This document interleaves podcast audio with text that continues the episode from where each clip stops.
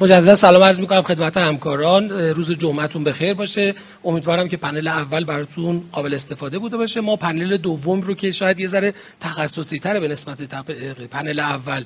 ولی در این حال جزء practice خیلی شایع و روتین هست شروع خواهیم کرد. در مورد device های مختلفی که در سیستم قلبی عروقی استفاده میشه ما در سه تا session device های مختلف رو اندیکاسیون هاش رو با هم صحبت خواهیم کرد. مطمئنم که برای همکاران هم سوالات زیادی در مورد برخورد با چنین device هایی وجود داره که refer بدن device ها رو و بالاخره approach کردن به بیمارانی که این device ها رو دارن. سوالاتی که وجود داره رو سعی می‌کنیم که پاسخ بدیم در این پنل. باعث افتخاریه که در این پنل در خدمت سه تا از اساتید هستم. استاد عزیزم جناب دکتر اورئی cardiologist electrophysiologist از مرکز آریتمی. آقای دکتر اورئی خیلی ممنون که تشریف آوردید. خواهش کنم خوشحالم در خدمتتون. بسیار هم ممنون. و از مشهد از بیمارستان رضوی مشهد آقای دکتر طاهرپور. ایشون هم کاردیولوژیست و الکتروفیزیولوژیست. دکتر طاهرپور ممنون که وقتتون رو به این برنامه اختصاص دادید. سلام. خوشبخت. ممنون. دعوت کردید امیدوارم صدا و سیما خوب باشه. سیماتون که عالیه صداتون هم می‌رسه به گوش ما. مرسی از شما. و همچنین همکار عزیز جناب دکتر اکبرزاده کاردیولوژیست الکتروفیزیولوژیست از بیمارستان مدرس دانشگاه علوم پزشکی شهید بهشتی. دکتر اکبرزاده ممنون از اینکه دعوت ما رو قبول کردید. سلام روز شما بخیر. ان‌شاءالله که پنل مفیدی باشه واسه همه عزیزان. مرسی از شما. ممنونم. به خاطر اینکه زمان رو استفاده بکنیم سریعتر پنل رو شروع می‌کنیم. اولین lecture رو جناب دکتر اورئی خواهد داشت در مورد cardiac resynchronization therapy که با یه وقفه کوتاه این session رو شروع خواهیم کرد.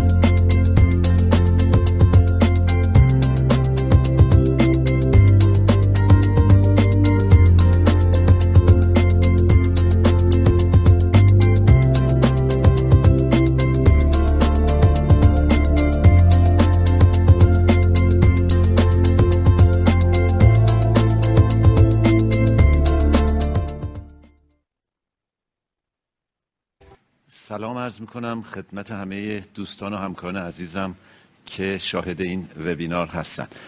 من در مورد cardiac resynchronization therapy می‌خوام صحبت کنم. heart failure mortality همچنان بالاست. علیرغم همه پیشرفتایی که شده هنوزم average survival یه چیزی حدود سه چهار ساله و این خیلی خوب فاجعه است. اینه که درمان ها مرتب دنبالش هستن.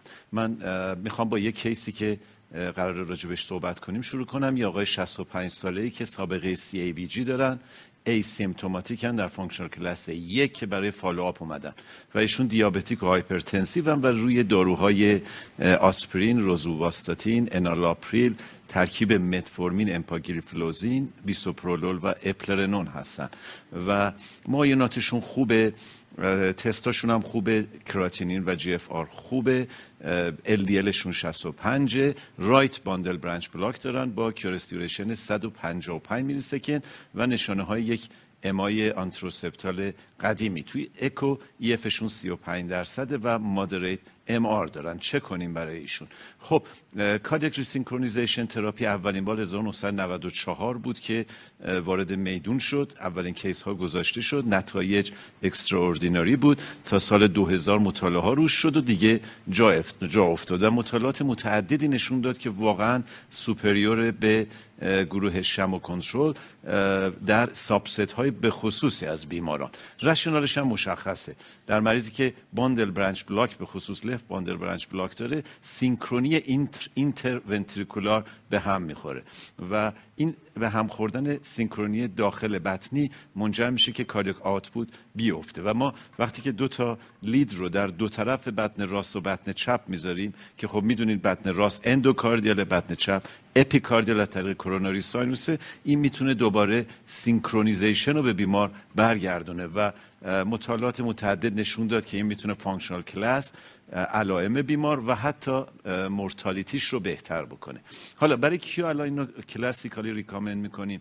class one ش خیلی مهمه که بدونیم برای symptomatic patients یعنی اونایی که functional class دو سه و ambulatory four هستن نه اونایی که رو inotrope ن با ejection fraction 35 درصد به پایین QRS 150 millisecond به بالا left bundle branch block هستن و علی رغم درمان optimal دارویی همچنان symptomatic ن. اینا بهترین case های CRT هستن و کلاس با اگه QRS duration کمتر باشه 130 تا 150 و همچنان left bundle و مشخصات دیگه اینا دو A هستن. اما non left bundle مثل مریض ما چی یعنی اونایی که right bundle branch block دارن یا intraventricular conduction disease در واقع دارن به شکل نه left bundle نه right bundle اینا اگه QRS duration بالا و بقیه مشخصات یعنی اینکه ejection fraction 35 به پایین و functional class بالا و اینا رو داشته باشن میشن دو A. و اگر زیر اون باشن QRS duration شون میشن دو B حالا اگه قرار برای مریض این resynchronization therapy رو انجام بدیم P بذاریم یا D این بحثیه که خب خیلی جدی شده مخصوصا در سال اخیر با مطالعه DANISH trial که این رو در واقع مورد بحث قرار داده که آیا اینا survival benefit ی از D می‌برن یا نمی‌برن.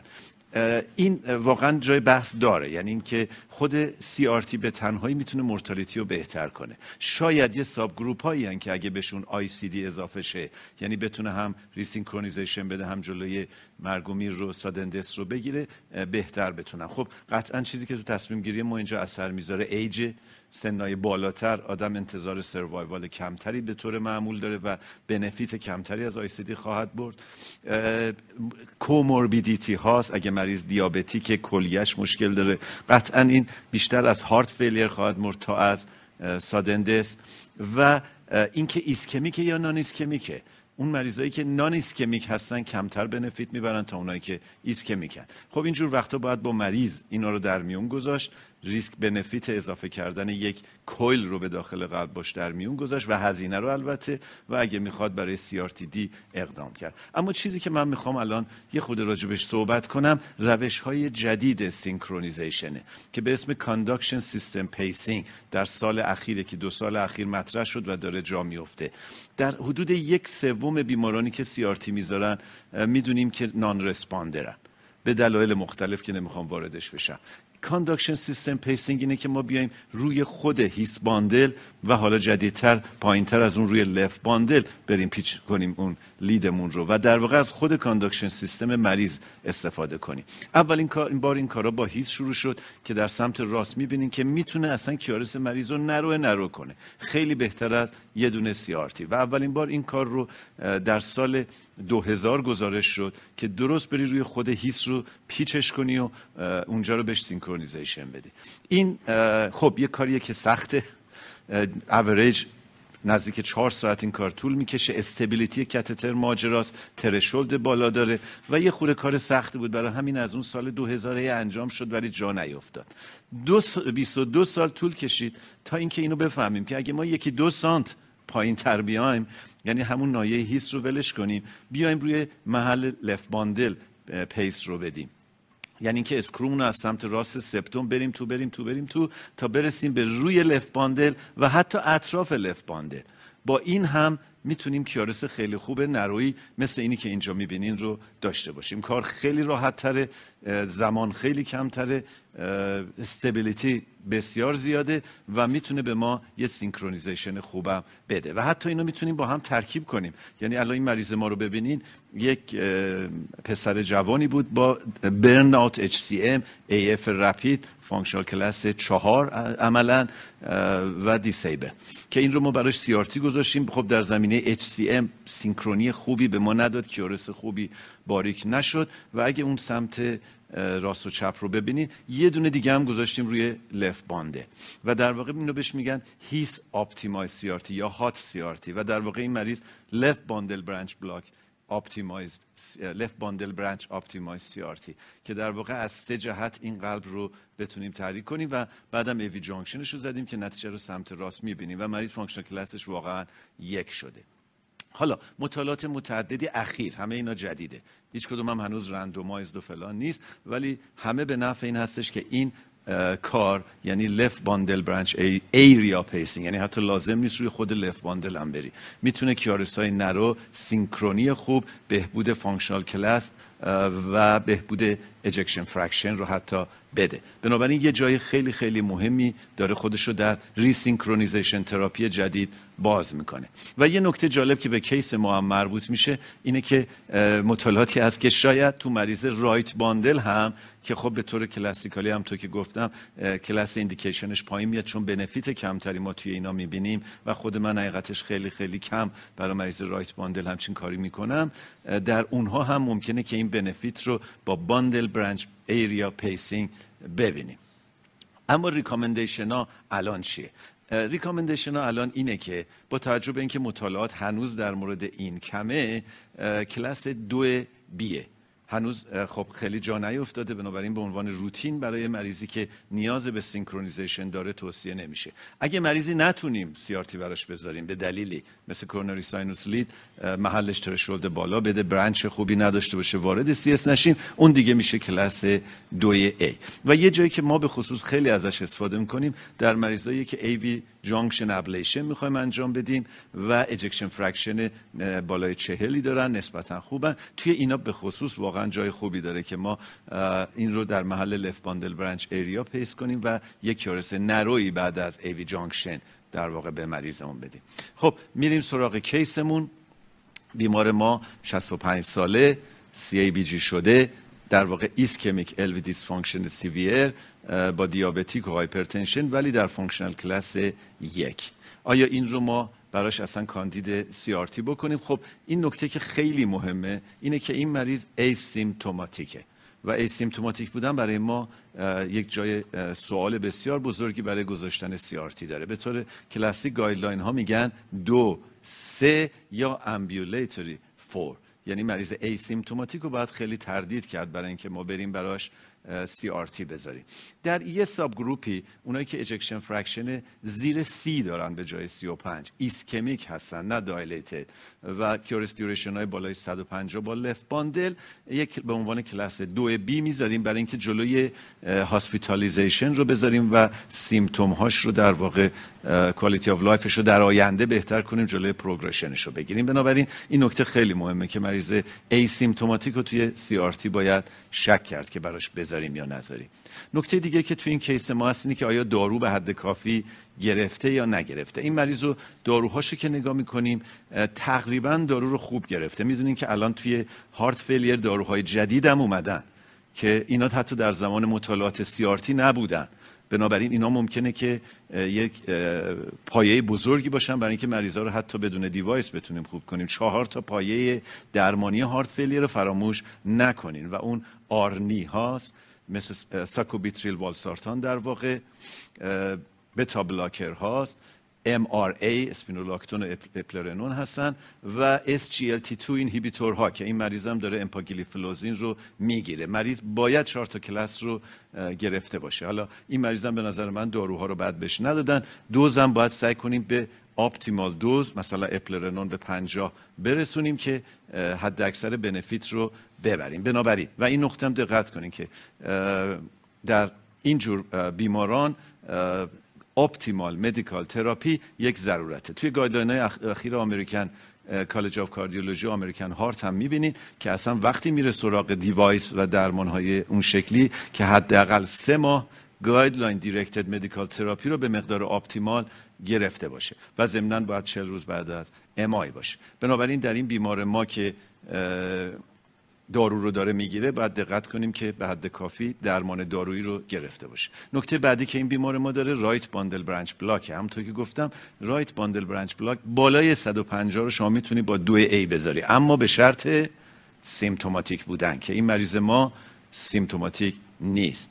بنابراین برای این بیمار با ischemic cardiomyopathy right bundle branch block functional class یک من قطعا توصیه‌م ادامه درمان دارویی lifestyle modification full dose optimal medical therapy و follow-up دقیق خواهد بود که ببینم در آینده سیر بیماریش به کجا میره. خیلی ممنون از توجهتون. حالا سوالی بود من در خدمتتون هستم.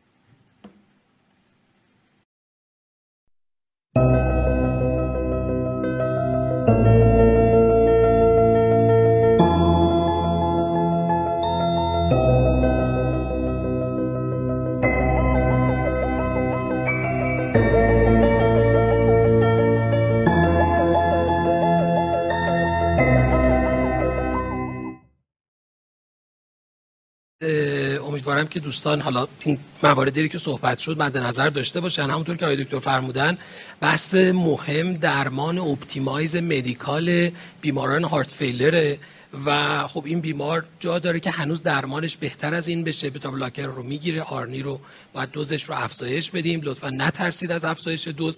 در session heart failure که session بعدیمون خواهد بود حتما در مورد این موارد صحبت خواهد شد. SGLT2 inhibitor ها و AC اینهیبیتور ها اگر بیمار علامت دار باشه حتما باید به فکر آپگرید کردنش به آرنی هم باشیم. استاد ما بحثمون الان عمدتا در مورد بیماران هارت فیلر بود. من یادم زمانی که حالا ما داشتیم کاردیولوژی میخوندیم اون زمان اکو هم خیلی جایگاه مهمی داشت توی تصمیم گیری برای اینکه در حقیقت سی آر تی تعبیه بشه. ولی الان عمدتا هیستوری بیماره و الکتروکاردیوگرام و نوع بلوک شاخه اینکه right bundle یا حالا left bundle یا non left bundle چون ما بقیه دیگه IVCD یا right bundle همشون در یک category قرار می‌گیرن. اما خارج از بحث heart failure توی بیماران AF چه جایگاهی ممکنه داشته باشه؟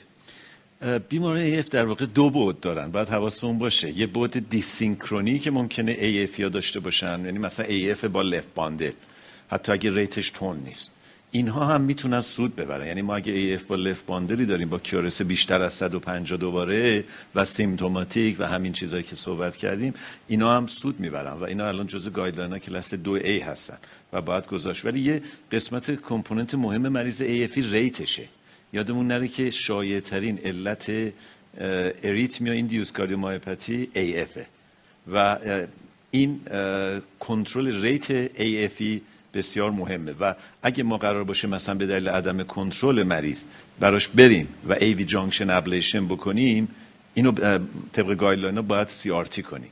و حتی با البته conduction system pacing هم چون AV junction ablation می‌کنیم. یه left bundle branch area pacing هم می‌تونه آلترناتیو خوبی باشه. برای مریضی که می‌خوایم بریم AV junction ش رو بزنیم. حتی اگه ejection fraction ش خیلی هم پایین نباشه یعنی بالای چهل باشه. و شما داری AV junction رو می‌زنی و این نیاز به pacing خواهد داشت و ممکنه خود pacing کارو خراب کنه. بنابراین یا باید CRT براش بذاری یا باید بریم براش left bundle branch area pacing رو انجام بدیم. left bundle branch area left bundle area pacing زمانیه که failed بشه ورود ما به CS و lead CS یا اینکه نه به عنوان فرست لاین می‌تونیم این کار رو انجام بدیم. گفتم الان الان گایدلاین دیرکتد فقط در صورت که سی اس فیل بشه در واقع توصیه میشه. ولی مطمئن باشین این میره تو گایدلاین ها روش بسیار موفقیه بسیار جالبه بسیار ساده تر از یه سی آرتیه شما میری در نایه لف باندل ایریا راحت پیچش می‌کنی به جای اینکه بری مثلا توی اوتی یا جای دیگه پیچش کنی. کیارسا حتی پتانسیالی به نظر من می‌تونه خیلی بهترم باشه. برای اینکه شما حتی توی مریضی که synchronization میدی دو تا lead و می‌ذاری بالاخره دو طرف. یکیش epicardial یکیش endocardial. و بازم normal activation conduction نیست. شما وقتی left bundle area pacing یا His bundle pacing حالا conduction system pacing بگیم. انجام میدی در واقع از مسیر طبیعی His Purkinje داری استفاده می‌کنی. و این خیلی فیزیولوژیک تره. علت اینکه تو guideline هنوز کلاس بالایی نداره اینه که مطالعات کافی به اندازه نیست. نیست. و اینجا روشی یعنی ضرورتی به بررسی conduction system بیمار هست که یعنی مطمئن باشیم این conduction system آیا کفایت عملکردی داره که بتونه منتقل کنه. یا مثلا میگم با واسطه aging افزایش سن ممکنه خود اون conduction system هم مشکل داشته باشه اگر ازش استفاده کنیم. این این خیلی جالب بوده. خب از اول هم شک داشتن که مریض وقتی left bundle branch block ه شما چی چی left bundle pacing می‌کنی؟ ولی خب موفق بوده. برای اینکه اینا رشته های از اونجا هست و یا شما می‌تونی بعد از یه دو سانت که میری پایین تر از His ت بعد از محل block مریض در واقع داره این کار رو می‌کنی حالا اگه مثلا انتهای left bundle دیگه خراب باشه شما نمی‌تونی یک QRS خوشگل پیدا کنی. و اون وقت دیگه واقعا باید بری CRT کلاسیک رو انجام بدی. مرسی از شما. دکتر اکبرزاده برای EF بالای 35 درصد هم ممکنه به فکر CRT باشیم واقعیت دقیقا همون چیزایی که آقای دکتر گفتن. یعنی در حال حاضر مریضایی رو با EF بالای 35 کاندید CRT می‌کنیم مثلا AV block در حقیقت خودمون ایجاد می‌کنیم.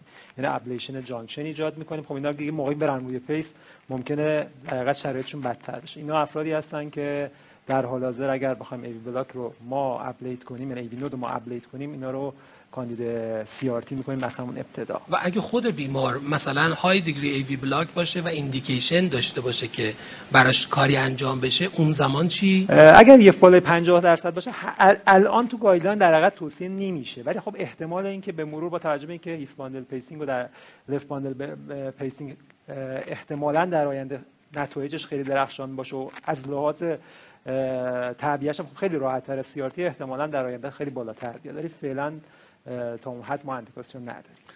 برای یه نکته که خب خیلی مهمه دکتر کاملا درست میگن اینه که یه چیز حدود 20 درصد مریضایی که classic dual chamber pacing براشون می‌ذاریم دچار pacemaker induced cardiomyopathy یه نوع arrhythmia induced cardiomyopathy میشن. اگه درصد pacing شون بالای 20 درصد باشه. و خب حالا اگه مریض لاین ejection fraction داره مثلا EF 40 به بالا داره نه پایین. پایین که حتما باید CRT بذاری هم که دکتر گفت. ولی اگه مریضی مثلا می‌بینی AV block داره و AV block ش رو حدس می‌زنه این pacing زیادی خواهد کرد اگه شما dual pace بذاری. و این ejection fraction شانس این که بیفته بعد به زیر چهل زیاده. اینه که اینم کلاس دو A که شما براش یا CRT بذاری یا bundle branch block area pacing ش bundle branch area pacing ش و برای upgrade کردن چی؟ برای upgrade کردن به CRT هم همین. دقیقاً. اونم همینطور. یعنی مریضی همون 20 درصدی که مریض دچار با pacing dual ش بیش از 20 درصد دچار failure شده ejection fraction زیر 35 درصد اومده. اینا هم قطعا indication دارن که upgrade بشن. حالا یا به CRT یا به bundle branch area pacing بسیار هم عالی من یه سری سوالای دیگه دارم که این سوالات حالا approach به peri-op در چنین case های بیمارانی که ممکنه MRI لازم داشته باشه ولی چون مشترک بین همه device ها هست می‌ذارم آخر پنل در مورد اینا صحبت می‌کنیم که بالاخره peri-op management این بیماران چه جوری باشه. اگر نیاز به MRI پیدا کردن بعضا radiation therapy ممکنه لازم داشته باشن. حتی بیمار ممکنه به یه دلیلی نیاز به external DC shock داشته باشه چه اقداماتی برای این device ها لازم هست. اینا رو می‌ذارم برای آخر آخرین قسمت که مشترک با هر سه از بزرگوار در موردش صحبت بکنیم. ما lecture بعدی که داریم آقای دکتر طاهرپور قراره برامون در مورد تعبیه ICD indication هاش برامون صحبت بکنن. یه transition کوتاهی داشته باشیم. مجددا با سخنرانی آقای دکتر در خدمتون هستیم.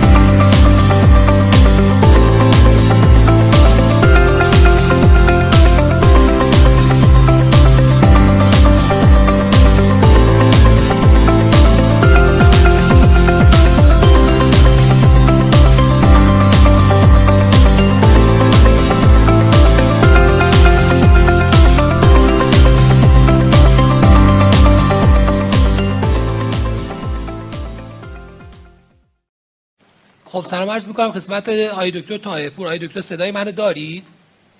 بله بله بله. خب ما منتظر ارائه شما هستیم جناب دکتر. سلام دوباره و همه دوستان. یه مقدار صدای من دیلی داره اینجا برای خودم. نمی‌دونم ولی خب فکر کنم شما صدای سمت خودتون رو قطع بکنید که ما صدای شما رو بشنویم ما لذت ببریم خواهش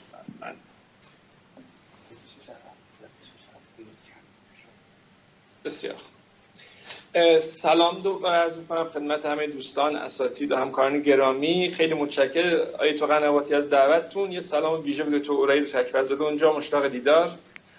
سلام از شهر نزدیک. اونجا در خدمت شما نیستیم ولی خب خیلی دورم نیستیم. بحثی که من خدمتتون میگم راجع به ICD است Implantable Cardiac Defibrillator. شاید خیلی از دوستان داستان کوتاه مرگ در می‌زند وودی رو خونده باشن که مامور مرگ میره در خونه در آپارتمانی آقای رو تو نیویورک می‌زنه و میگه من اومدم جون تو بگیرم روز آخرته.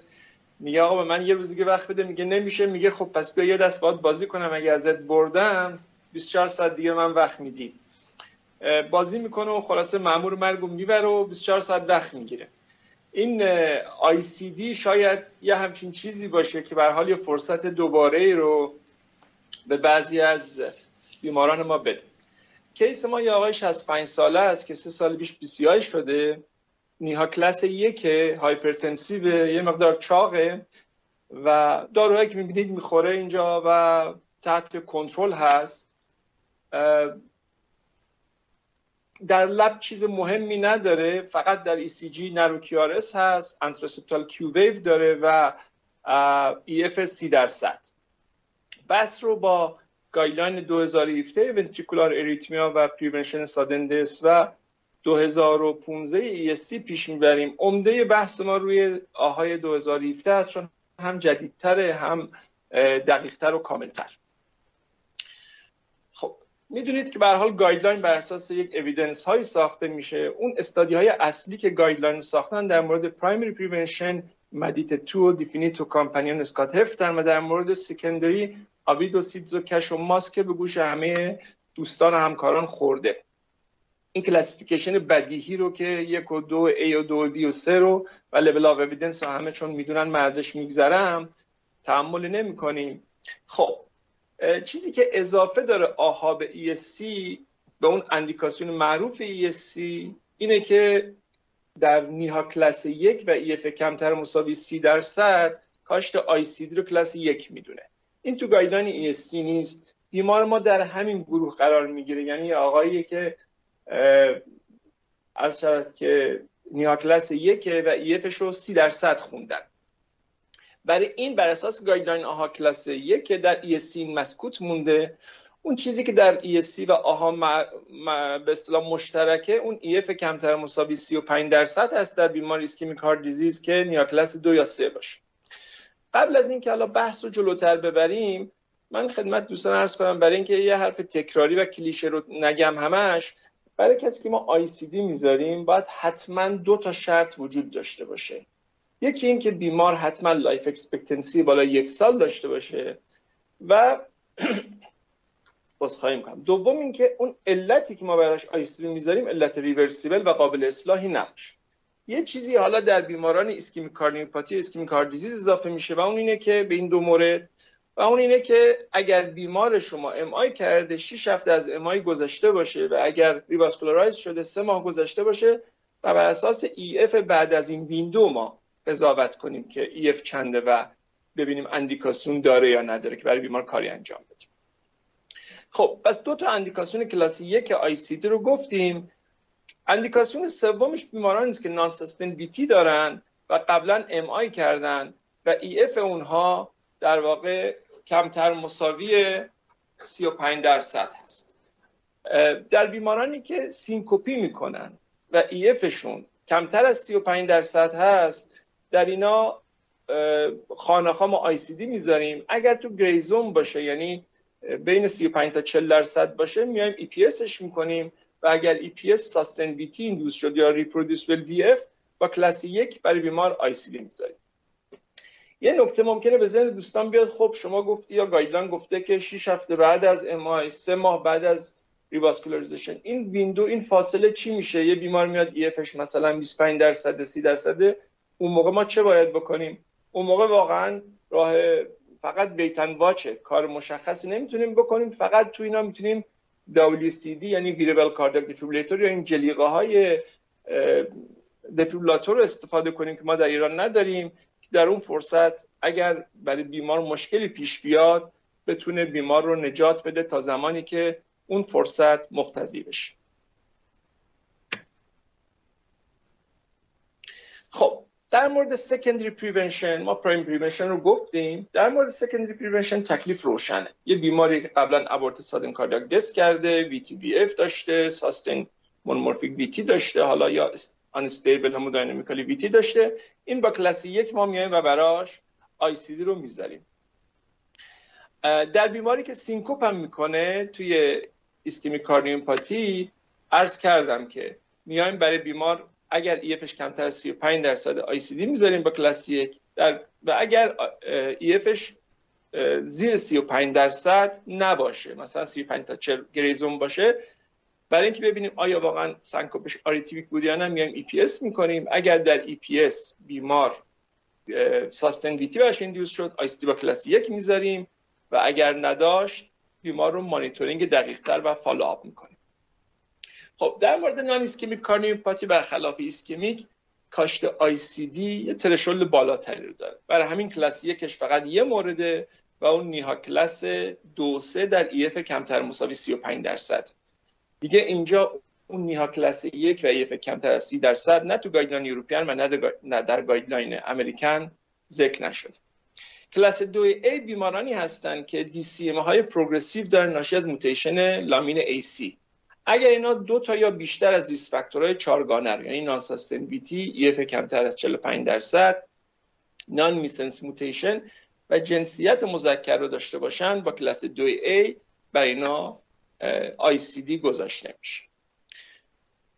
در مورد secondary prevention هم که قضیه همون aborted sudden cardiac death هست که با کلاس یک می‌ذاریم. اما اگر بیماری هست که syncope ی کرده و فکر می‌کنیم که علت syncope یش به اصطلاح ventricular arrhythmia س و اون معیارهای primary prevention رو نداره. یعنی EF کمتر از 35 رو نداره یا بیمار شما اومده و EPS شده. در EPS ما اون ساستنبیتی رو ایندیوس نتونستیم بکنیم. مثلا ناساستنبیتی ایندیوس شده برای اینا می‌تونیم با کلاس 2A برای بیمار آی سی دی رو بزنیم. این خلاصه اون مطلبی است که الان عرض کردم در این بیمار چون می‌خوایم سر 15 دقیقه تمام کنم من سعی می‌کنم بحث رو به پیش ببرم. چند اسلایدی هم با هم راجع به HCM صحبت می‌کنیم چون بحث مهمی است اینجا guideline 2014 ESC بوده آخرین guideline ی که release شده و 2020 آها. خب در بیماران HCM نکته مهم اینه که ما بدونیم که اصلا در HCM ما در primary prevention کلاس یک نداریم. یعنی در ischemic cardiomyopathy داریم در non-ischemic داریم در ARVC داریم مثلا ولی در HCM ما کلاس یک برای primary prevention نداریم. کلاس یکمون فقط secondary prevention ه بیماری که قبلا aborted sudden cardiac death کرد. حالا در guideline American این پنج تا رو گذاشته یعنی بیماری که family history sudden death داشته massive LVH داشته unexplained syncope ی داشته. apical aneurysm یا EF کمتر از کمتر مساوی 50 داره. اگر یکی از اینا رو داشته باشه با کلاس 2 A براش ICD می‌ذاریم. به عنوان primary prevention حالا بعد از بحث اگر وقت شد توی قسمت discussion راجع به اینا می‌تونم جزئی‌تر صحبت کنم که مثلا massive LVH اگر هیچ کدوم از اینا نبود بیمار در هولترش non-sustained داشت با کلاس 2 A برای بچه ها و 2 B برای بزرگسالان کاندید کاشت ICD خواهد و اگر نبود گام آخر میریم extensive LGE رو توی CMR چک می‌کنیم. اگر بود یعنی فیبروز بالای 15 درصد داشت با کلاس 2 B برای بیمار ICD می‌ذاریم. و اگر نداشت بیمار نیازی به ICD نداره فقط مانیتور بشه نکته مهم اینه که وقتی به کسی ما میگیم شما الان نیاز به ICD نداری این یک label lifelong نیست. یعنی بیمار باید هر یک تا دو سال این ارزیابی برش انجام بشه که ببینیم آیا هنوز هم بیمار ما low risk برای sudden death یا high risk ه یا به بیمار بنابراین میگیم هر یک تا دو سال مراجعه کنی یا اگر تغییری در علائم و شرایط بیماری ایجاد شد برای ارزیابی مجدد مراجعه کنیم این جدول ESC رو بچه ها هم باش آشنان چون قدیمی تره که میایم توی calculator ی سن و family history sudden death و unexplained syncope ی و گرادیان LVOT و thickness حد اکثر LV wall رو left atrial diameter رو و نان رو می‌ذاریم. این به ما sudden cardiac death رو میگه. اگر low risk باشه یعنی ریسک کمتر از 4 درصد داشته باشه خب بیمار ما نیاز با آیستین نداره. کلاس 3 کاشت ICD اگر 4 تا 6 درصد باشه یعنی intermediate may be considered یعنی کلاس 2 B و اگر بالای 6 درصد باشه ریسک sudden death 5 سالش میشه high risk و بیمار ما should be considered میشه یعنی میشه کلاس 2 A. در اینجا هم در guideline ESC هم شما می‌بینید ما برای HCM primary prevention کلاس یک نداریم. اون چیزی کلاس یک فقط secondary prevention خب ممکنه فکر کنید چقدر سخت بود این قضیه. نه اتفاقا خیلی راحت تره. به خاطر اینکه شما این اپلیکیشن calculator رو می‌تونید روی موبایلتون بذارید یا اینکه اصلا بزنید HCM calculator خود HCM calculator رو بزنید این جدول رو میاره. شما اطلاعات demographic اکو history و هولتر بیمار رو که اینجا بذارید خودش این پایین به شما میگه که risk sudden death 5 ساله بیمار چقدره و بر اساس اون یه سری recommendation هم به شما خواهد گفت که کلاس یک کلاس ببخشید دو A دو B یا کلاس سه و شما چه بکنید. خب اخیرا تو مقالات چند تا risk factor جدید هم برای risk stratification مطرح میشه که تو مقالات هست. یکیش مثلا abnormal global longitudinal strain در اکو هست. یکی این T2 و افزایش سیگنال و value ش هست توی CMR و surgical myectomy هم یک sudden cardiac risk down modulation انجام میده. یعنی ریسکو خودش کاهش میده. خب حالا هر بیماری به هر دلیلی کاندید ICD شد چه ischemic چه non-ischemic چه ژنتیک چه congenital یا channelopathy هر چی هست. خب در این موارد براش ICD ما نمی‌ذاریم. کی وقتی که بیمار شما incessant VT VF داره؟ یعنی باید اول VT VF رو کنترل کنید بعد اقدام به کاشت ICD کنید. وقتی که life expectancy کمتر از یه سال داره مثلا بیمار شما یه end stage malignancy داره. وقتی که بیمار شما به لحاظ psychiatric یه بیماری جدی داره. وقتی که کلاس 4 که قرار نیست براش هیچ advanced heart failure therapy انجام بدید اینجا این نکته رو بگم که اگر بیمار شما NYHA کلاس چهاره یعنی ambulatory چهاره ما ICD برای بیمار نمی‌ذاریم. یا دی کاشت ICD کلاس سه. مگر بیمار شما کاندید advanced heart failure therapy باشه؟ یعنی چی؟ یعنی بیمار بخواد cardiac transplant بشه یا LVAD برش گذاشته بشه یا CRT اگر این ستا بودن با کلاس دو A میره و برای بیمار ICD گذاشته میشه. خب مواردی که syncope ی توی قلب نرماله و آریتمی بطنی documented نداریم یا VT VF amenable به catheter ablation مثلا اون VF بیمار در زمینه Wolff-Parkinson-White یا در زمینه idiopathic VT بیمار شما VT کرده یا fascicular VT داره و یا مواردی که علت قابل برگشت داره مثلا اختلال الکترولیتی داره torsades داره و انسالین در اینا خب غالبا کاشت ICD کلاس 3 هست. در conclusion sudden cardiac arrest یک world concerning burden هست. حدود 17 میلیون نفر در سال با cardi... با مرگ های cardiovascular از دنیا میرن. تو 25 درصد sudden هست. ICD therapy به طور effective life saving است برای بسیاری از بیماران. و هنوز که هنوزه ما اون چیزی رو که تو guideline استفاده می‌کنیم LV ejection fraction هست. با این همه LV ejection fraction یه limitation هایی هم داره. به طوری که بیش از 50 درصد موارد sudden cardiac death در بیماران که EF نرمال دارن یا EF هاشون خیلی کاهش پیدا نکرده. یعنی هنوز EF بالای 35 درصد در بیمار ثبت میشه. در دو دهه گذشته درمان و prognosis heart failure یا خیلی بهتر شده. با درمان های جدیدی که وجود دارید بیماران طولانی تر زندگی می‌کنن. شرایط بهتری رو تجربه می‌کنن. و از اون طرف عمده مطالعاتی که ما داریم که بهتون اونجا نشون دادم پرایمری و سکندری نمال 15 سال گذاشتن و حتی 20 سال گذاشتن اینه که به نظر میاد تجدید نظری باید انجام بشه. هنوز راه زیادی داریم که بتونیم معیارهای ریسک استاتیفیکیشن بهتر رو سادندس بررسی کنیم. همینجا باید این دریغ هم, بگم که چقدر دوست داشتم این حرفا رو دو ماه دیگه بزنم. حالا شاید انگیزه بشه دو ماه سه ماه دیگه چهار ماه دیگه حرفا رو زدیم. چون guideline جدید sudden cardiac death توی 26 آگست یعنی توی کنگره بارسلون قرار, قرار release بشه و همه ما باید چشم انتظار باشیم ببینیم که خب نسبت به اون چیزی که در guideline ESC 2015 بوده چه تغییرات جدید اتفاق میفته.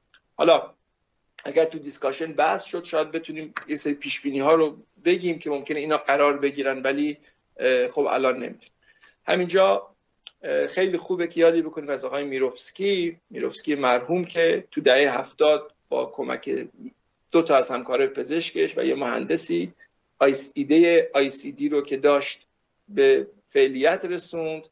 دهه هفتاد در سگ گذاشتنش هشتاد در انسان گذاشتن و امروزه میلیون ها انسان مرهون نبوغون هستن. گزیدم از میان مرگ ها این گونه مردن را. تو را چون جان فشردن در برانگه جان سپردن را. خیلی متشکرم.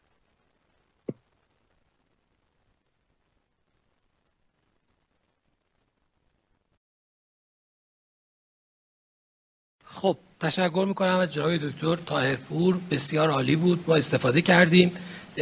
من چند تا سوال رو می‌خوام بپرسم. اول از همه از دکتر تاهرپور بپرسم. دکتر تاهرپور ما رو دارید؟ بله بله خب. دکتر تاهرپور من حالا شما کلیت رو خیلی خوب توضیح دادید. تقریبا setting های مختلف رو هم گفتید. توی HCM که شاید یکی از موارد مهم باشه یه تعریف massive LVH بود و یه non-sustained VT و توی guideline آمریکایی هم حالا تو risk calculator ش اون بحث extensive LGE در CMR مطرح هست. یکی اینکه extensive LGE در حقیقت late gadolinium enhancement یعنی چی؟ چجوری اون رو تعریف بکنیم؟ نکته بعد massive LVH و non-sustained VT رو اگه تعریفش رو بفرمایید که یه ذره clear باشه واسه همکاران ممنون میشم. ببینید دکتر اونجا توی guideline American پنج تا به اصطلاح آیتم بود پارامتر بود. یکی massive LVH بود که massive LVH رو در واقع بیشترین thickness بیشتر مساوی سی میلیمتر تعیین می‌کنه تعریف می‌کنن. یعنی thickest part توی بیمار HCM thickest part بیشتر مساوی سی میلیمتر باشه. در مورد apical aneurysm که خب مشخصه سایزش هیچ ارتباطی نداره با risk sudden death توی guideline حدود دو درصد بیماران دارن. ممکنه با اکو دیده بشه ولی gold standard در واقع برای دیدن و detect apical aneurysm CMR هست. extensive fibrosis که فرمودید اون چیزی که تو guideline HCM بهش اشاره شده بیش از 15 درصد است. اون چیزی که الان تو guideline ه هنوز که هنوز تو ischemic cardiomyopathy non-ischemic cardiomyopathy اینو بحث میشه همین LGE هست. اما الان یک سری بسیار نرم افزارهای جدیدتر و تعاریف جدیدتر که بعضی از دوستان احتمالاً به گوششون خورده خوندن یا آشنان مثل مثلا diffusion tensor imaging توی CMR یا مثلا T1 T2 که اشاره کردم جزو novel risk stratification marker ها هست اینا هم داره روش بحث میشه. ممکنه تو guideline های آینده نقش CMR یکی از چیزایی که واقعا ممکنه پر رنگ بشه نقش imaging به خصوص CMR هست. در مورد syncope ی syncope ی بیشتر syncope ی هست که توی شیش ماه گذشته باشه. خیلی ارزشمنده. ولی syncope ی واقعا بیش از پنج سال دیگه جایگاهی در برای risk stratification توی HCM نداره. در مورد non VT که فرمودید خب non VT قبلا تعریف این بود که بیشتر مساوی سه تا beat خیلی سوال به جاییه چون واقعا در تعریف این مشکل وجود داره. اینه که ضربان بیشتر از بیشتر مساوی 120 در و سه تا beat.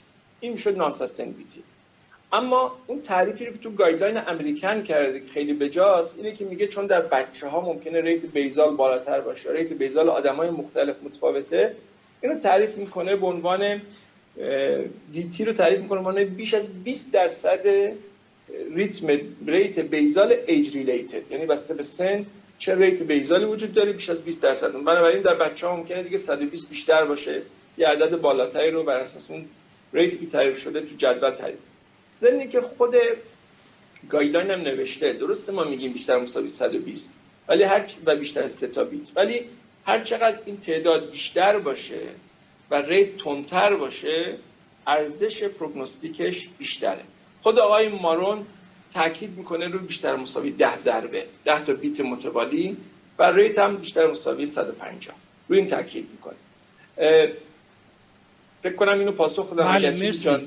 مرسی نه یعنی مدت زمانش شما میگه در یک هولتر 24 ساعته تقریبا 20 درصد ضربان ها VT باشه درسته؟ نه. نه نه نه, نه. تعریف non VT رو عرض کردم. تعریف VT رو یه تعریف مطلق داره که rate بیشتر از 120 per نه اون non VT که guideline میگه برای HCM به عنوان یکی از معیارهایی که باید تیک بزنیم اون تعریف اون non-sustained رو اگر بفرمایید ممنون میشم. اون عرض کردم دیگه بیشتر مساوی 120 ضربه per بیشتر مساوی 3 ضربه پشت سر هم خب؟ بله. non-sustained اما تو guideline American میگه بیشتر مساوی 120 تعریف دقیقی نیست. آها. چون مثلا در بچه ها basal heart rate بالاتره.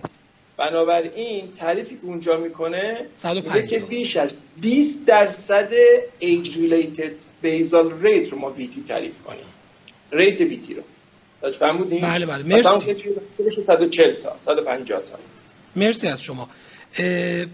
خب من یه سوال از دکتر اکبرزاده بپرسم. دکتر اکبرزاده این مریضا رو خب ICD رو براشون می‌ذارن. معمولا هم همکار کاردیولوژیست حالا بر اساس یکی از الگوریتمایی که دکتر گفتن این کار رو انجام میدن.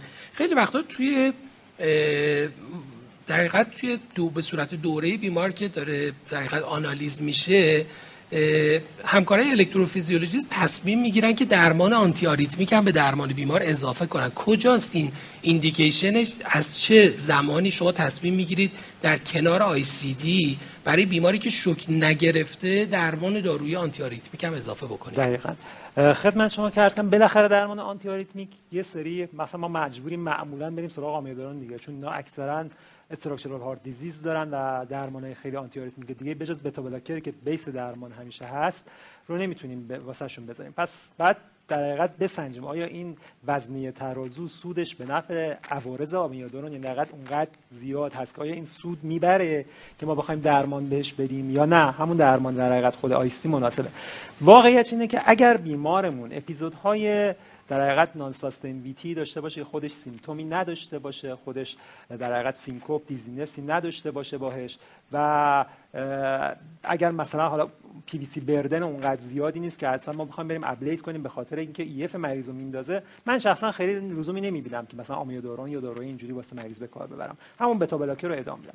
ولی اگر مریضی recurrently شوک بگیره نه ایت recurrently شوک بگیره. خب این مریضی که واقعا دیگه زندگیش مختل میشه. ما باید حتما این شوک ها رو suppress کنیم. حالا یا اینکه در حقیقت به صورت یک monomorphic VT که ما می‌تونیم بریم به سمت ablation اونو ablate کنیم به حتی داروی antiarrhythmic با دوز بالا حداقل نخواهیم بدیم. یا اینکه دیگه مجبور هستیم اگر به عنوان مثال VF هایی هست که مریض به علت VF دچار شوک میشه و ablation شاید موفقیتش پایین باشه خب زمانی هست که ما شاید درمان با antiarrhythmic ها واسهشون خب خیلی سودمند باشه. یعنی به عبارت دیگه quality of life بیمار چقدر تحت تاثیر گذاشته؟ تعدادش چقدر آیا باعث نمیشه پی وی سی یا VT ها افت EF واسه بیمار تحمیل کنه؟ و نهایتا اینکه آیا قابلیت ablation دارد یا ندارد این سه تا فاکتور رو ما باید کنار هم که یکی از این راه ها رو واسه بیمار طی کنیم. خب آره شما سوال بعدی رو منم تا حدودی جواب دادید. من می‌خواستم وارد در حقیقت ICD shock و discharge بشم. یه سوالی که دارم توی acute setting بیماری که دچار شوک میشه ICD شوک میشه الان مراجعه کرده به اورژانس. حالا توی یکی از شهرستانهایی که شاید به پزشک الکتروفیزیولوژی خودش هم دسترسی نداره. من از شما زحمتش رو می‌خوام که acute management ش رو در اورژانس بگید و استاد اورهی هم پله دوم این بیمار رو با چه مبنایی براش antiarrhythmic بذاریم یا اینکه کاندید ablation بکنیم برای ادامهش اگر شما زحمت بکشید acute setting رو بفرمایید ممنون میشم. خدمت شما که یه سری چیزا هست. اگر فردی با اپیزود شوک در حقیقت ICD shock بهش مواجه بشه اگر اینها رو داشته باشه این مریض هایی است که ما اصلا بهش میگیم emergency سریعا خودشون برسونه به اورژانس یکی اینکه بعد از اپیزود شوکش همچنان palpitation یا dizziness داشته باشه. این فردی است که باید اول اینکه خودش متوجه باشه این فرد باید حتما سریع بیاد اورژانس یا اینکه recurrently شوک بگیره. یعنی مثلا یک بار نباشه دو سه بار. پشت سر هم داره شوک این فرد باید اورژانس بیاد بیمارستان. یعنی ما نمیگیم حالا برو یه کمی استراحت کن باید سریع بیاد مراجعه کنه بیمارستان. و sign symptom یعنی احساس خوشایندی نداشته باشه بعد از این شوک. یعنی احساس کنه اوضاع خوب نیست dizziness داشته باشه. این فردی است که اول باید سریعا اورژانس مراجعه کنه.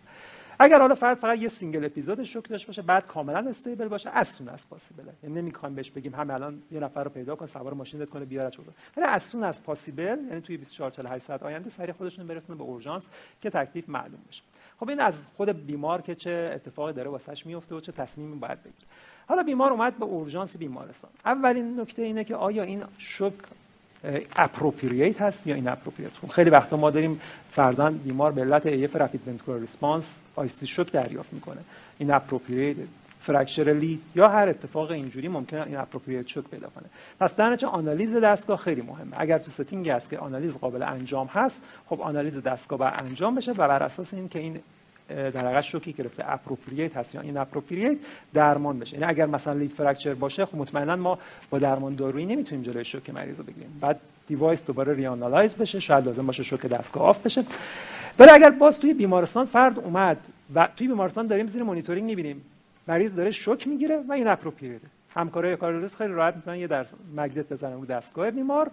موقعی که می‌بینن علت شوک دادن دستگاه inappropriate هست. VT و VF چیزی نیست ولی دستگاه شوک می‌گیره. در در حقیقت magnet روی دستگاه بیمار می‌ذارن که شوک نگیره تا زمانی که بتونن با آنالیزور بیان این رو تنظیم کنن. اگر recurrent shock appropriate باشه و دسترسی به حالا کارهای invasive دیگه نشه خب مطمئنا آمیودارون رو ما شروع خواهیم کرد تا زمانی که حالا درمان اصلی رو بتونیم واسه بیمار ادامه با همون پروتکل loading ی که تجویز میشه. پس در acute setting حالا در مراکزی که همکاران دسترسی ندارن به اینکه سریعا آنالیز بشه دستگاه و تکلیف مشخص بشه. اولین قدم تعیین این که آیا اپروپریت یا این اپروپریت یا ایکسی جی منطقه باید تهیه بشه که مطمئن بشیم که حالا انواع اقسام آریتمی های supraventricular به خصوص منشأش نباشه. اگر منشأ supra supra SVT نباشه. SVT PSVT هست که استفاده از magnet و در حقیقت غیر فعال کردن سیستم و در صورتی که VT هست infusion حالا آمیودارون با پروتکل اون و بعد دیگه در اولین فرصت refer کردن بیمار به مرکزی که در حقیقت بررسی های بیشتر براش انجام بشه. استاد بیماری که فقط single episode می‌گیره ولی چند اپیزود گرفته تا الان. در یه روز نبوده ولی در زمانهای مختلف چند اپیزود شوک گرفته. این رو چه پلنی برای chronic ش در نظر داشته باشیم؟ اگر مطمئن باشیم که appropriate هم بوده. ببین یه نکته که من می‌خوام تو جریان این ICD گذاشتن روش تاکید کنم اینه که مریضی که اومده با شوک های مکرر این indication ICD نداره در اون موقع. یعنی ICD گذاشتن باعث میشه که اینقدر شوک بگیره تا بمیره. و این فاجعه است. یعنی باید شوک VT کنترل بشه با دارو یا با ablation. بعد برای پیشگیری آیندهش بذاریم. یعنی این نکته تو ذهن باید بره که ICD درمان آریتمی نیست. یا حتی اگه زمینه ایسکمی داره ایسکمی برطرف دقیقاً که آقای دکتر تایرپور هم گفت. یعنی علل زیرش باید درست کنی آریتمی رو کنترل کنی بعد ری کنی که حالا من اصلا براش ICD رو بذارم یا نذارم. ولی مریضی که ICD می‌ذاری و مریض داره شوک ها رو میاره تراپی حتی می‌گیره. یعنی ممکنه مریض ATP بگیره خودش هم نفهمه. ولی این VT که خودش هم دستگاه رو مصرف می‌کنه هم قلب و صدمه می‌زنه. خب اینا رو باید یا بری درمان medical هم تو دکتر گفت آمیودارون خیلی در واقع شاید یه جوری تنها choice ما باشه حالا به اضافه منهای مکسیلتین و این حرفا. یا باید بری ablation که هر دو کارو میشه کرد. ولی مطالعه ها به نفع اینه که ablation یک روش موثرتریه. برای اینکه هم در طولانی مدت آنتی قطع میشه یا کم میشه کنترل میشه. هم کاریه که اگه setting باشه این کاره باشن روش موفقیه در جلوگیری از شوک های مکرر مخصوصا و درمان های مکرر.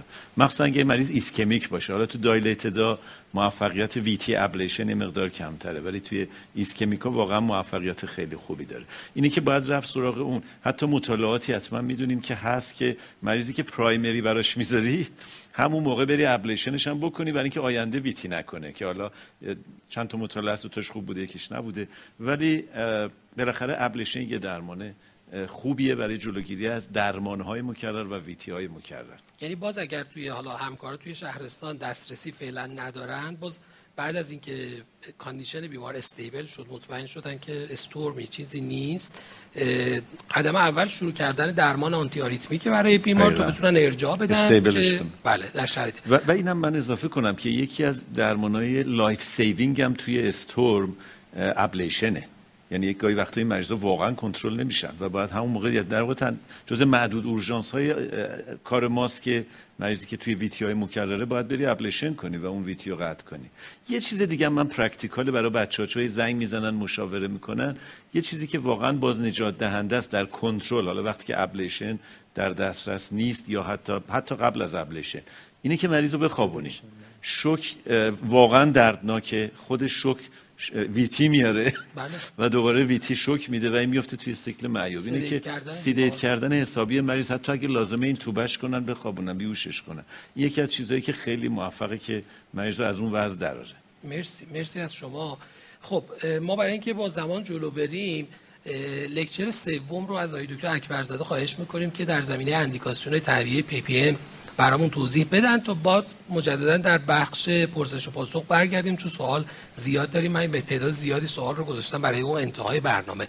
ما بعد از یه transition مجددا با lecture آقای دکتر اکبرزاده برمیگردیم خدمت شما.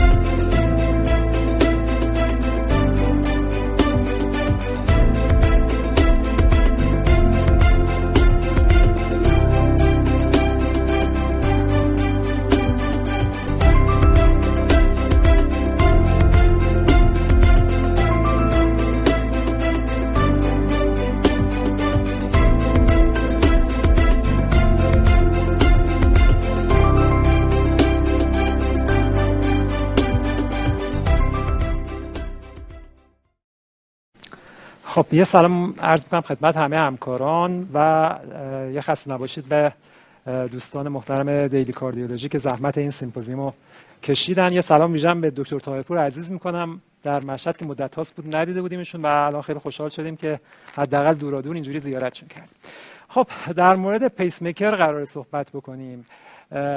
case رو شروع می‌کنیم به این شکل که یه آقای 76 ساله یه episode traumatic syncope ی رو تجربه کرده این آقا فعال independent فعالیت های روزانه خودش رو می‌تونه انجام بده. ولی خب جثه نحیفی داره شکننده است و با این اپیزود مراجعه کرده پهلوی ما. past medical history بیمار دیسلیپیدمیا و hypertension مدت هاست داره. تحت درمان با داروهای آسپرین روزوواستاتین و valsartan amlodipine هست. به همین ترتیبی که می‌بینید. توی physical exam این فرد توی بعد مراجعهش heart rate 60 داره یعنی خیلی bradycard نیست. orthostatic ازش چک کردیم مشکل orthostatic blood pressure رو توی مطب نداریم. lab test اشو مشاهده میفرمایید نکته خیلی significant ی نداریم. ولی توی EKG ش اگرچه rate sinus ه ولی pattern left bundle branch block با یک wideness QRS 145 140 millisecond رو داریم. و نهایتا اکوکاردیوگرافی بیمار که EF 45 درصد داره. خب بحث رو شروع می‌کنیم به اندیکاسیون های پیس میکر می‌دونیم که most common در indication های pacemaker high degree block ها هستن و sinus node dysfunction یعنی بیشترین چیزهایی که پیس میکر طبیعی میشه تو این دو گروه هست. به صورت معمول می‌دونیم بر اساس مطالعات می‌دونیم که اگر بیماری با high degree block مراجعه کنه و اون رو درمان پیس میکر واسش انجام ندیم survival ش تحت تاثیر قرار می‌گیره. mortality ش افزایش پیدا می‌کنه. ولی توی sinus node dysfunction همچین چیزی نیست. یعنی مطالعات اینو اثبات نمی‌کنن که تعبیه پیس میکر توی بیماران sinus node dysfunction یا SA pause اینا survival زیاد می‌کنن. اینا رو بیشتر ما به عنوان در, در بهتر کردن quality of life استفاده می‌کنیم پیس میکر گذاری رو واسهشون. این نکته رو توی ذهن داشته باشیم. بعد توی guideline متوجه میشیم چرا این اندیکاسیون ها اینجوری قرار داده میشه.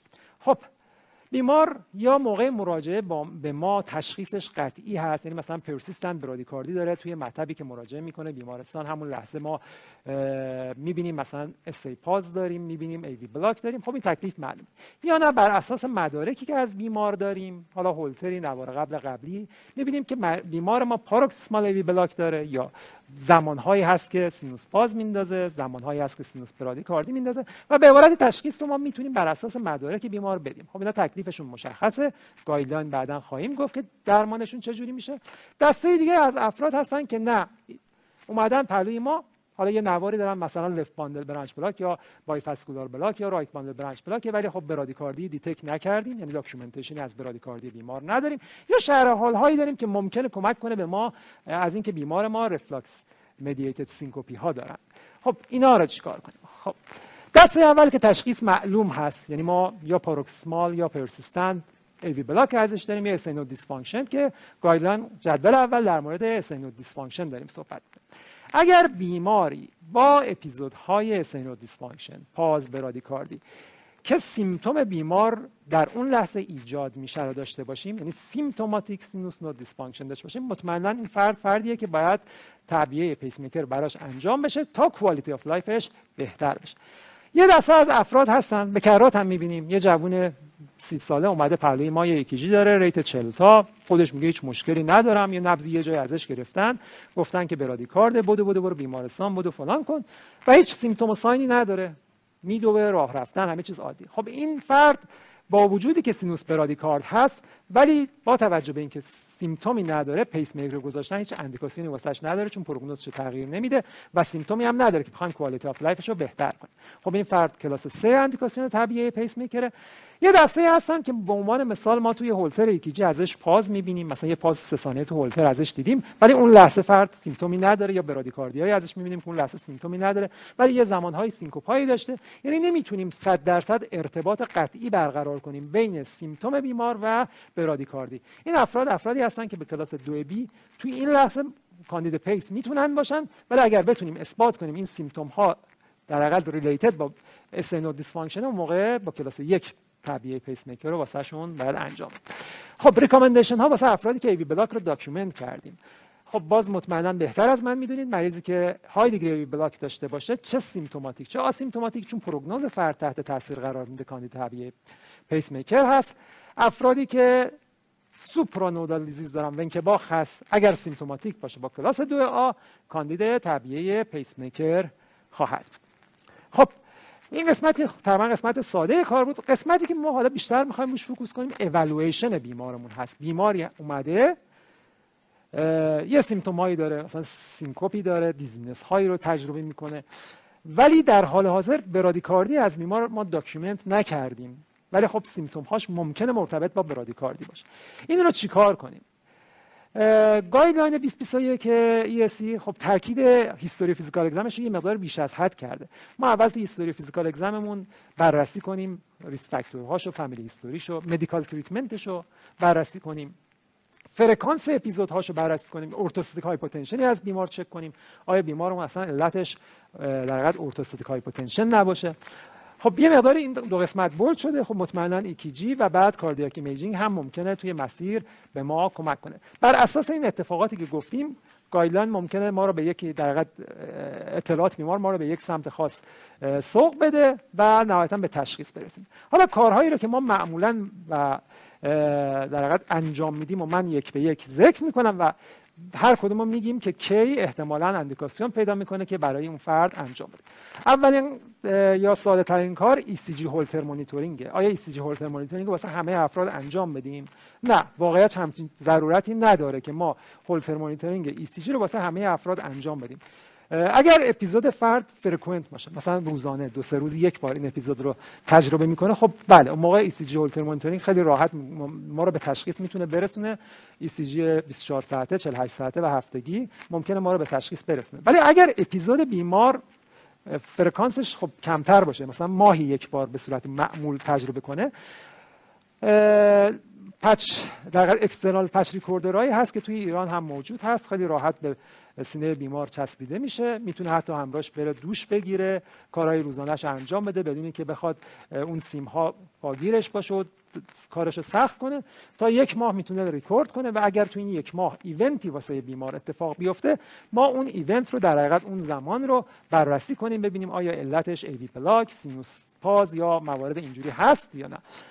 خب اگر فرکانس از این طولانی تر باشه یعنی مثلا فردی باشه که چند ماهی یک بار این اپیزود واسش اتفاق میفته استفاده از implantable recorder ها وسیله هست که خیلی خب تقریبا نیمچه non-invasive با یه برش خیلی کوچولو ما زیر پوست روی در حقیقت قفسه سینه می‌تونیم تعبیهش کنیم. دستگاه کوچولویی هست راحت جاگذاری میشه احتیاج به cath lab نداره.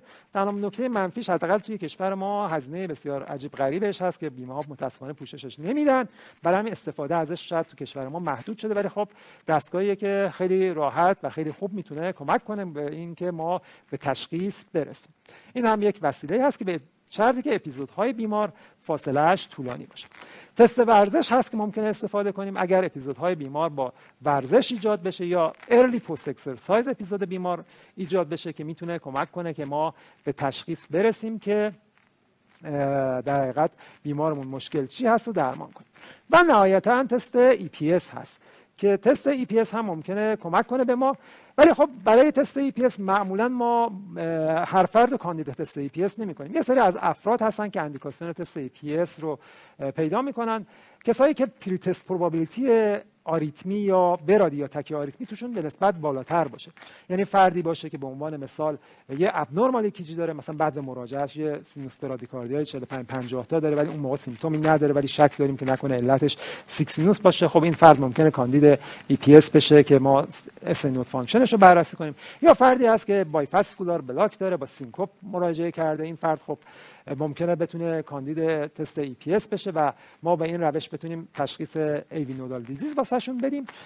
و یه گروه دیگه هم هستن که ما کاندید EPS می‌کنیم. افرادی که هست که به عنوان مثال میترسیم که اپیزود بعدی syncope شون syncope ی باشه که خطرناک باشه واسه فرد فردی هست که ممکنه توی اپیزود در حالا فرد نحیف مشکل داری هست که ممکنه بره syncope کنه تروماش باعث به عنوان مثال fracture بشه. خب این فرد هم دیگه باید شاید خیلی وقت این نباشه که منتظر بمونیم تا syncope بعدی اتفاق بیفته واسه اون موقع بخوایم تشخیص بدیم. در غیر این صورت خب مطمئنا ILR بالاتر از EPS برای تشخیص قرار خواهد گرفت. خب برگردیم به الگوریتم فردی که با bundle branch block به ما مراجعه کرده با unexplained syncope یه بار دیگه تاکید کنم unexplained syncope یعنی اگر فر همون فرد case مورد نظر ما اگر بیاد توی history history physical exam فوق العاده مهمه. توی history physical exam به این برسیم که این فرد vasovagal ه یعنی شرحالش تیپیک یه شرحال vasovagal باشه. یا orthostatic ازش کنیم شرحالش تیپیک orthostatic hypotensive syncope باشه. دیگه اصلا این فرد وارد این مسیر نخواهد شد.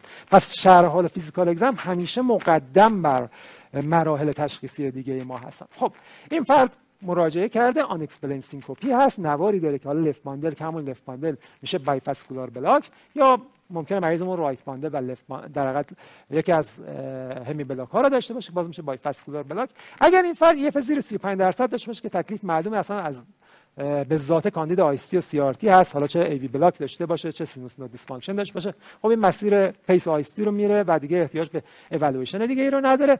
ولی اگر نه EF خوبی داشته باشه EF 50 درصد یا 45 درصد مثل بیمار ما داشته باشه اگر این فرد باز الرلی هست سن بالایی داره و ما ترس از این داریم که ممکنه در حقیقت traumatic syncope توی مراحل بعد داشته باشه. از لحاظ guideline ESC 2021 در همین مرحله ما می‌تونیم فرد کاندید پیس میکر کنیم. توی AHA هم باز یه مقداری اس رو اندیکاسیونش رو باز پایین تر گذاشته. یعنی توی AHA هم باز این فرد رو ممکنه در در همین مقطع کاندید pace بکنه. حالا پس بیمار ما به شرط اینکه unexplained syncope باشه شرح حالش رو کامل چک کرده باشیم. unexplained syncope باشه تو این مرحله می‌تونیم کاندید pace بکنیم.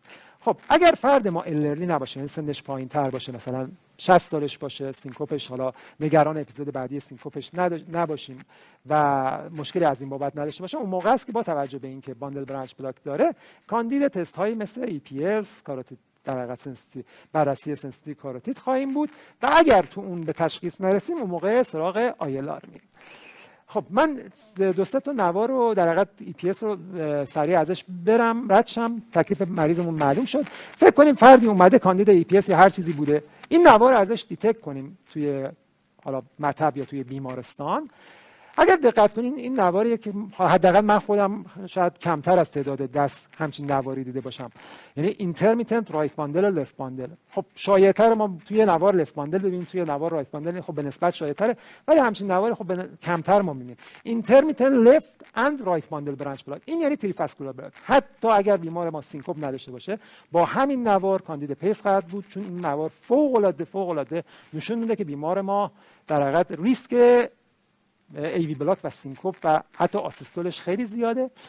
حالا اگر فردمون کاندید ای پی اس شد توی ای پی اس اچ طولانی بیشتر از 70 millisecond یا بیشتر از 100 millisecond با pharmacologic تست هامون HV طولانی بشه یا حین pace کردن توی EPS. infranodal AV block مثلا تو rate های کمتر پیدا کنه این فرد فردی هست که با تشخیص AV block کاندید pace خواهد بود. یادمون باشه یادمون باشه که EPS negative rule out کننده arrhythmic syncope نیست. دیدن که افرادی که EPS negative داشتن اگه یعنی بعدشون گفتیم که توی guideline هم گفتیم بعد از EPS negative ما ILR رو ممکنه واسه فرد توصیه کنیم.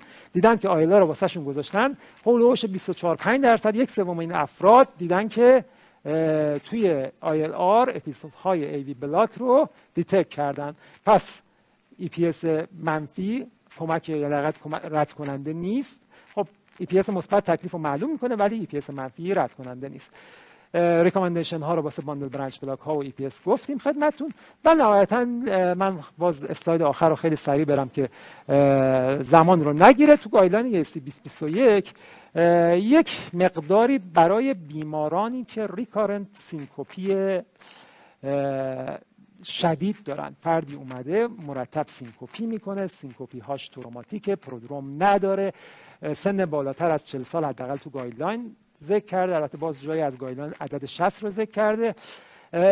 این افراد اگر recurrently syncope داشته باشن اگر توی تست tilt یا ILR ما یه تست tilt ی داشته باشیم که cardioinhibitory داشته باشه که مریض pause داشته باشه برادیکاردی طولانی داشته باشه توی تست tilt یا توی در حقیقت ماساژ کاروتیدش همون معیارهای cardioinhibitory که حالا معیارهای طولانی هستن داشته باشه.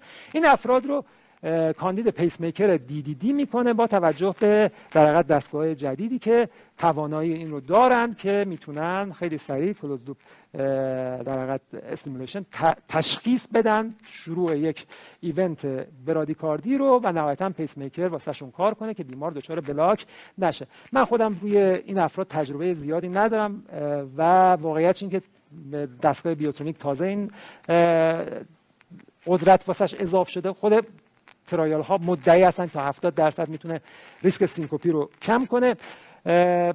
باید یه مقداری بگذره ببینیم آیا این pace ها چقدر دارن کمک می‌کنن. حداقل اونقدر قوی بوده که وارد guideline شده. خب ممنونم در از حضورتون در خدمتتون هستم.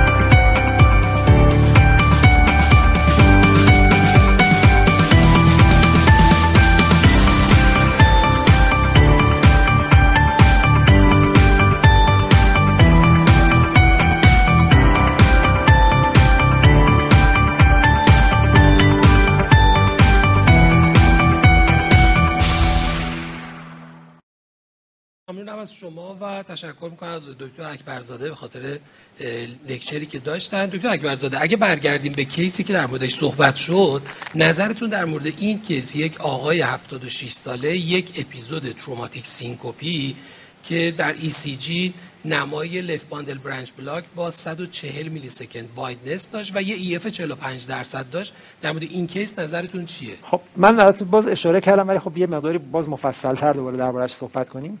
اولین چیز واقعا شرح حال دیگه. یعنی ما باید اول حتما با شرح حالمون مطمئن بشیم که این syncope ی بیمار مثلا vasovagal نیست. مثلا فرد داره میگه من اول صبح بیدار شدم رفتم دستشویی توی راه حین رفتن دستشویی دچار syncope شدم. این واقعا دیگه معمولا دیگه vasovagal ه یعنی شاید دیگه ما خیلی دنبال کار اضافه تر واسه این فرد نخواهیم رفت. اگر توی شرح حال یک unexplained syncope ی باشه که توجیه کننده واسه ما نباشه.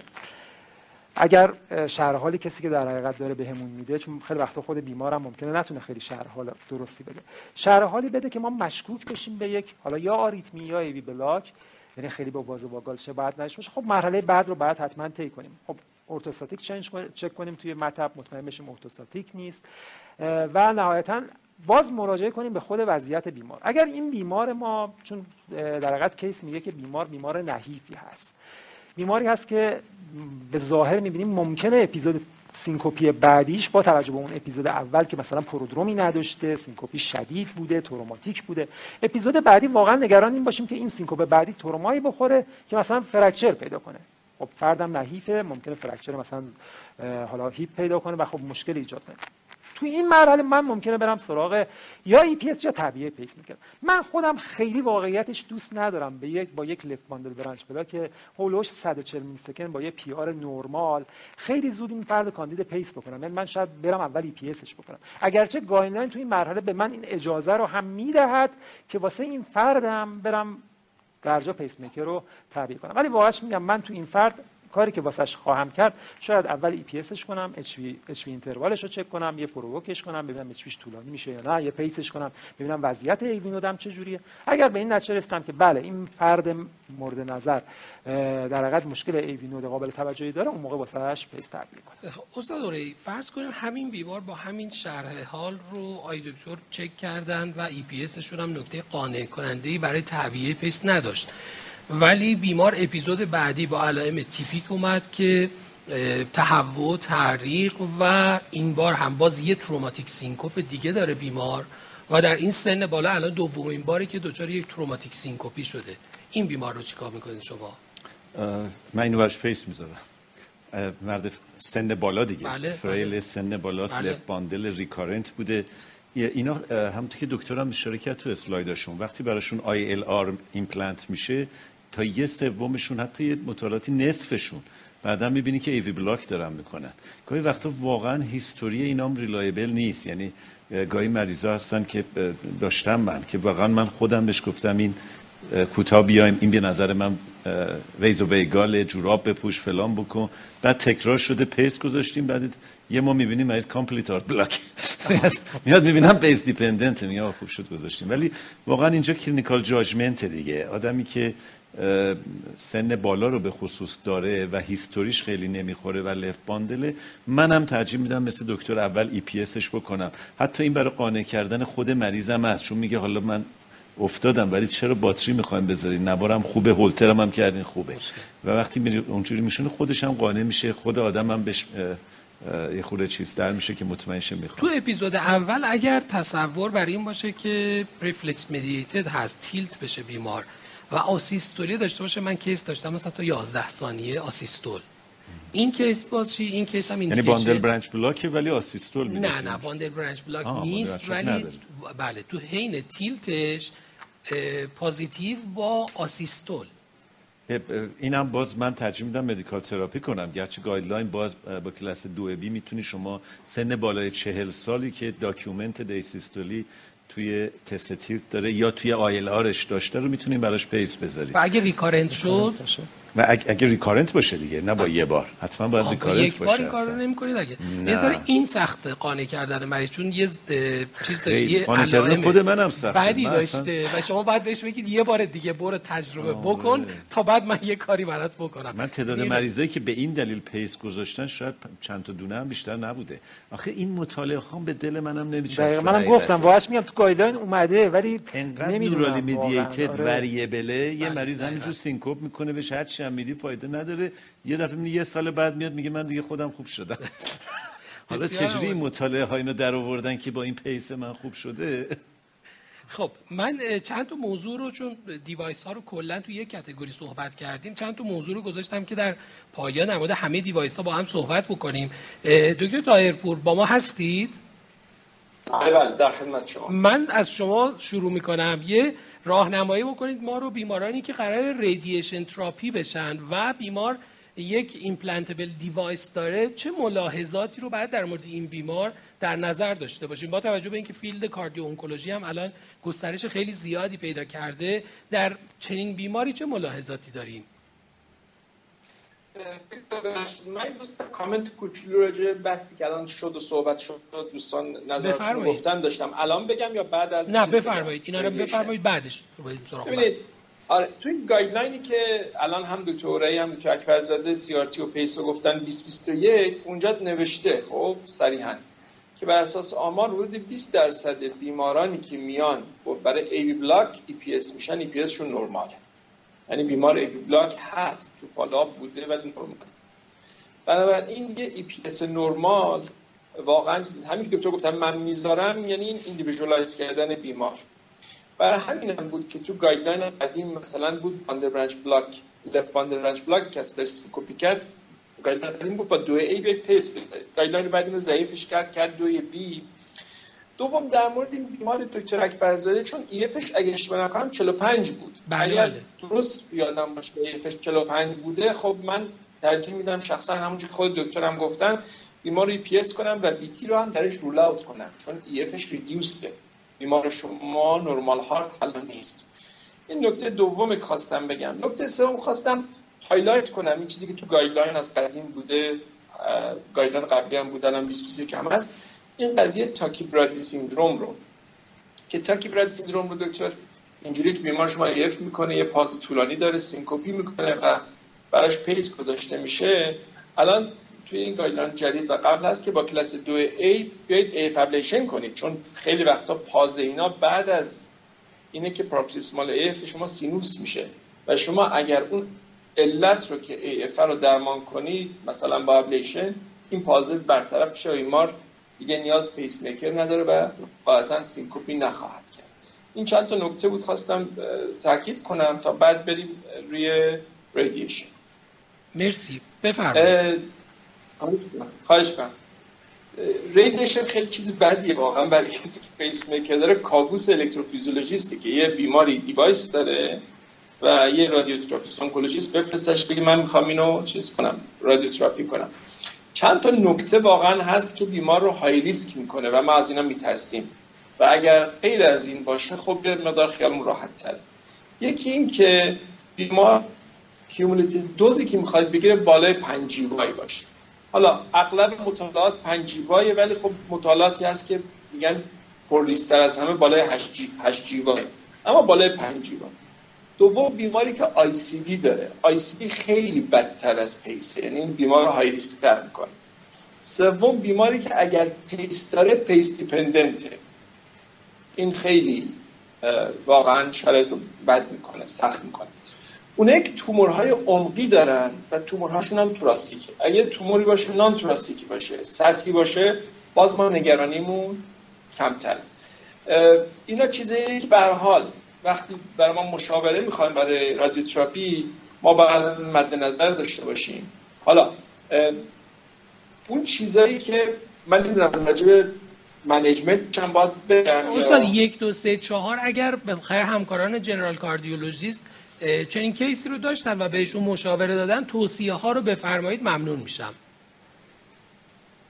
ببینید گفتم cumulative dose دوز تجمعی بالای 5 خیلی high risk ه ولی اگر محلی که beam رادیوتراپی میاد بیش از 5 سانت از محل device شما فاصله داشته باشه این میندازهش زیر دو جیوای یعنی ریسک میاره پایین. بنابراین باید بگیم حتی امکان بالای 5 سانت فاصله داشته باشه. هرچی بیشتر safe تر. دوم اگر بیمار ICD داره magnet بذارن که در حین کار تراپی انجام نشه حتما بعد از radiation program انجام بشه. اگه radiation طولانی بالای پنج جیوای بلا فاصله بعد از radiation و در فواصل حتی هفته ای ولی اگر نه cumulative dose پایینه و فاصله زیاد تا محل device حتی میشه ماهانه هم دستگاه رو چک کرد. نکته خیلی مهمه دیگه اینه که بیمارا حتما مانیتورینگ بشن حتما pulse oximetry داشته باشن کرو BP ازشون اگه میشه حالا بیمار خیلی high risk بگیرن یا BP ش مرتب چک بشه حالا یه line radial بگیرن یا هر چیزی. و عرضم به خدمتشون monitoring ECG دقیقه داشته باشن. اینا نکاتیه که واقعا در مورد بیمار باید مد نظر قرار بگیره مرسی از شما.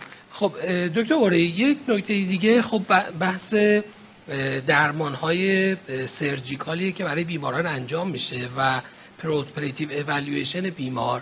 بیماران خب این با این شکایت زیاد میان که میگن ما چون device داریم ما رو فرستادن برای OK گرفتن. در مورد هر کدوم از این دستگاه ها چه ملاحظاتی داریم برای اینکه بخوایم در حقیقت OK بدیم به بیمار؟ یعنی interaction تو محیط جراح ها زیاده. و هم از طریق مانیتورینگ هایی که میشه هم از طریق cautery که دیگه تقریبا روتین استفاده میشه. اینه که باید اینو واقعا در نظر گرفت. یعنی مریض باید حتما قبلش مشاوره بشه اگه مریض اورژانسی نیست. و چیزایی که مهمه اینه که باز همونطور که در مورد رادیوتراپی هم هست اینه که مریض چقدر pace dependent ه کجاشو می‌خوان عمل کنم مثلا اگه زیر ناف به پایین باشه احتمال interaction ها خیلی کمتره. اگه بالا باشه بیشتره. آیا cautery که جراحه داره bipolar cautery ه یا unipolar cautery ه؟ patch ش رو باید دور از این محل کتف که به طور معمول می‌ذارن بذارن. جای دورتری که جریان الکتریکی جدا بشه و بره. و خب بهتره که قبلش ما به هر حال دستگاه رو تنظیمش کنیم. مثلا در اون مریض pace dependent ما بهتره دستگاه رو بذاریم که discharge ش رو همینجوری انجام بده sensing ش رو off کنیم در واقع و ICD ش هم off کنیم که در حین عمل شوک نده بعد از عمل برش گردونن.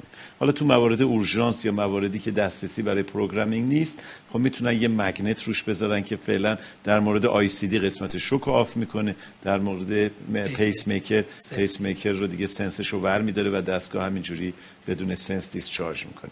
و خب البته باید حواستون باشه که وقتی مریضی که pace dependent نیست و شما sense رو ور میداری این همه جا spike ه میکوبه.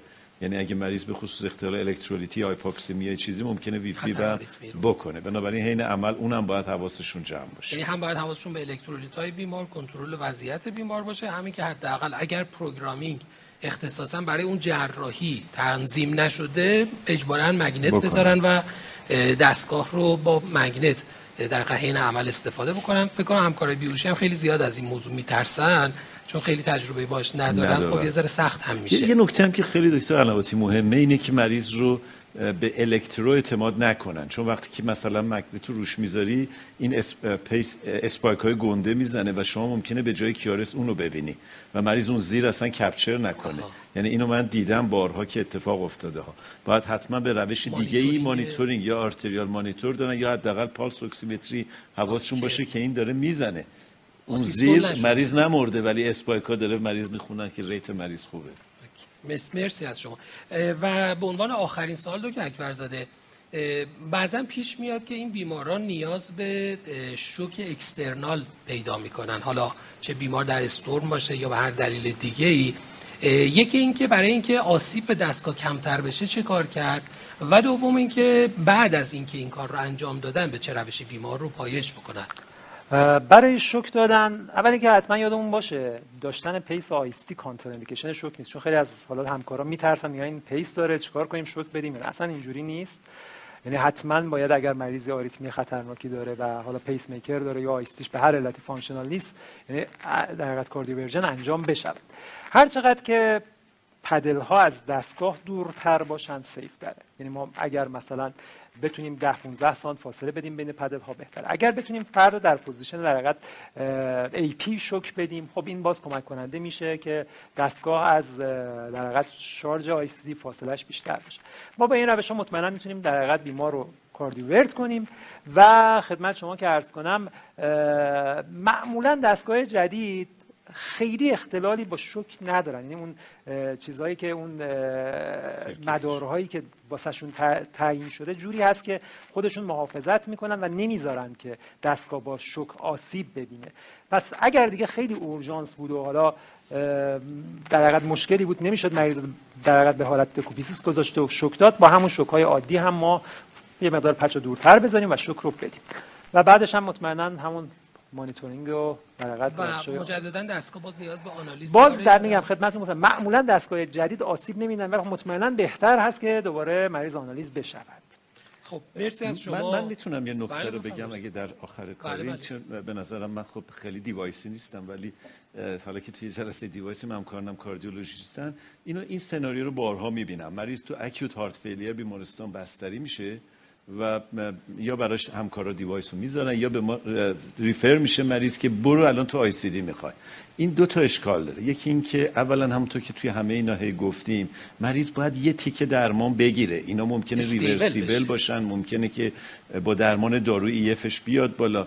و بنابراین بلافاصله نباید اقدام کرد. ضمن اینکه اصلا هم تو ICD هم توی CRT ما در functional class چهار معنی نداره اقدام کردنمون. باید صبر کنیم مریض stable شه اگرم می‌خوایم بذاره زمان بگذره. و دوم اینکه به مریض یه sense false ی ندیم که تو ICD می‌خوای یعنی برو خوب میشی. برو ICD رو بذار یا ICD single به خصوص ببینم که دیگه خب دیگه گذاشتیم دیگه برو خونتون. و این مریض از درمان دارویی درست حسابی محروم میشه. باید مریض اینو بفهمه. و بعدم که می‌ذاره میاد میگه من ICD مو گذاشتم نفسم چرا تنگه. حالا بیا توضیح بده که این ICD رو گذاشتی برای اینکه اون ریسک 5 درصد رو جلوشو بگیری. درمان تو درمان medical ه نه ICD.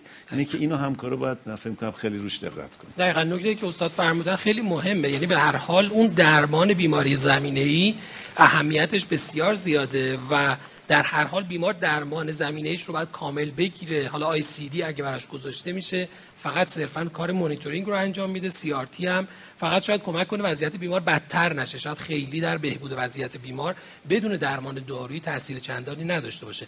من خیلی تشکر می‌کنم از اساتید بزرگواری که وقتشون رو گذاشتن. در روز تعطیل تونستیم از حضورشون استفاده کنیم و همچنین از شما بینندگان عزیز ما انشاءالله ساعت دو سشن بعدی رو که هارت فیلر خواهد بود در خدمت شما هستیم. ممنونم از توجهتون.